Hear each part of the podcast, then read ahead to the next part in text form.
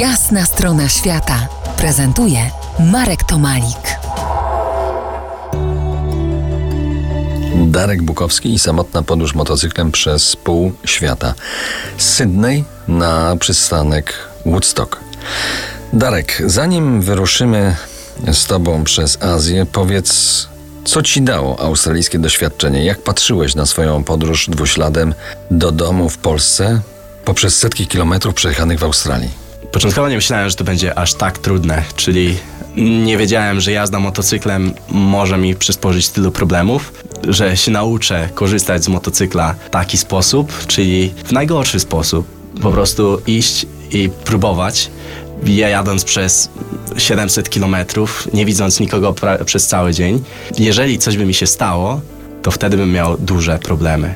Czyli dało mi to, że nauczyłem się jeździć na motocyklu w taki sposób, żebym umiał jeździć po prawie że każdym terenie. Jednak Azja, a za chwilę tam ruszymy, to jednak inna perspektywa. Trzeba zrewidować plany, jedzie się wolniej, potrzeba mnóstwa papierów na granicach. Inna jazda w Azji, prawda? Zupełnie inna. Indonezja to jest moja katastrofa planowania, dlatego że widząc, że wyspa posiada, przypuśćmy, osiemset kilometrów po drogach, pomyślałem sobie, w Australii przejeżdżałem to bardzo spokojnie przez dwa dni, no to w Indonezji przejadę to przez trzy i nie będzie problemu.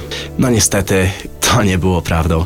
I to, co, co mogłem zrobić w Australii przez jeden dzień, w Azji, w Indonezji potrzebowałem cztery do pięciu. No tak, zacząłeś w Timorze, potem Indonezja, biegają za tobą dzieciaki, krzyczą obcy, przyzwyczaiłeś się do, do, do dzieci?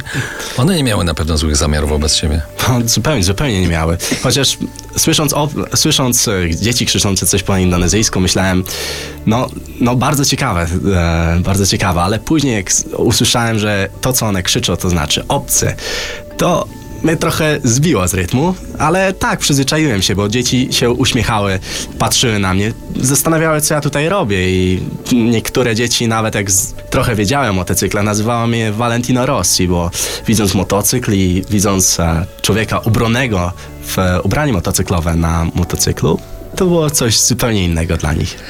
W zakorkowanych miastach prędkość tam w Indonezji spada do piętnaście kilometrów na godzinę. Trudno miałeś wyrobić plan? Kolejne rewizje planów? Czy w inny sposób sobie radziłeś? A może coś spadło z nieba? No, spadło. A... Co to było? Grupy motocyklowe, mod, młodzi ludzie. W jednym z miast poznałem grupę motocyklową, która powiedziała, że mnie wyeskortuje. Co to znaczy? Pokazywali mi, w jaki sposób się w ogóle jeździ w e, Indonezji.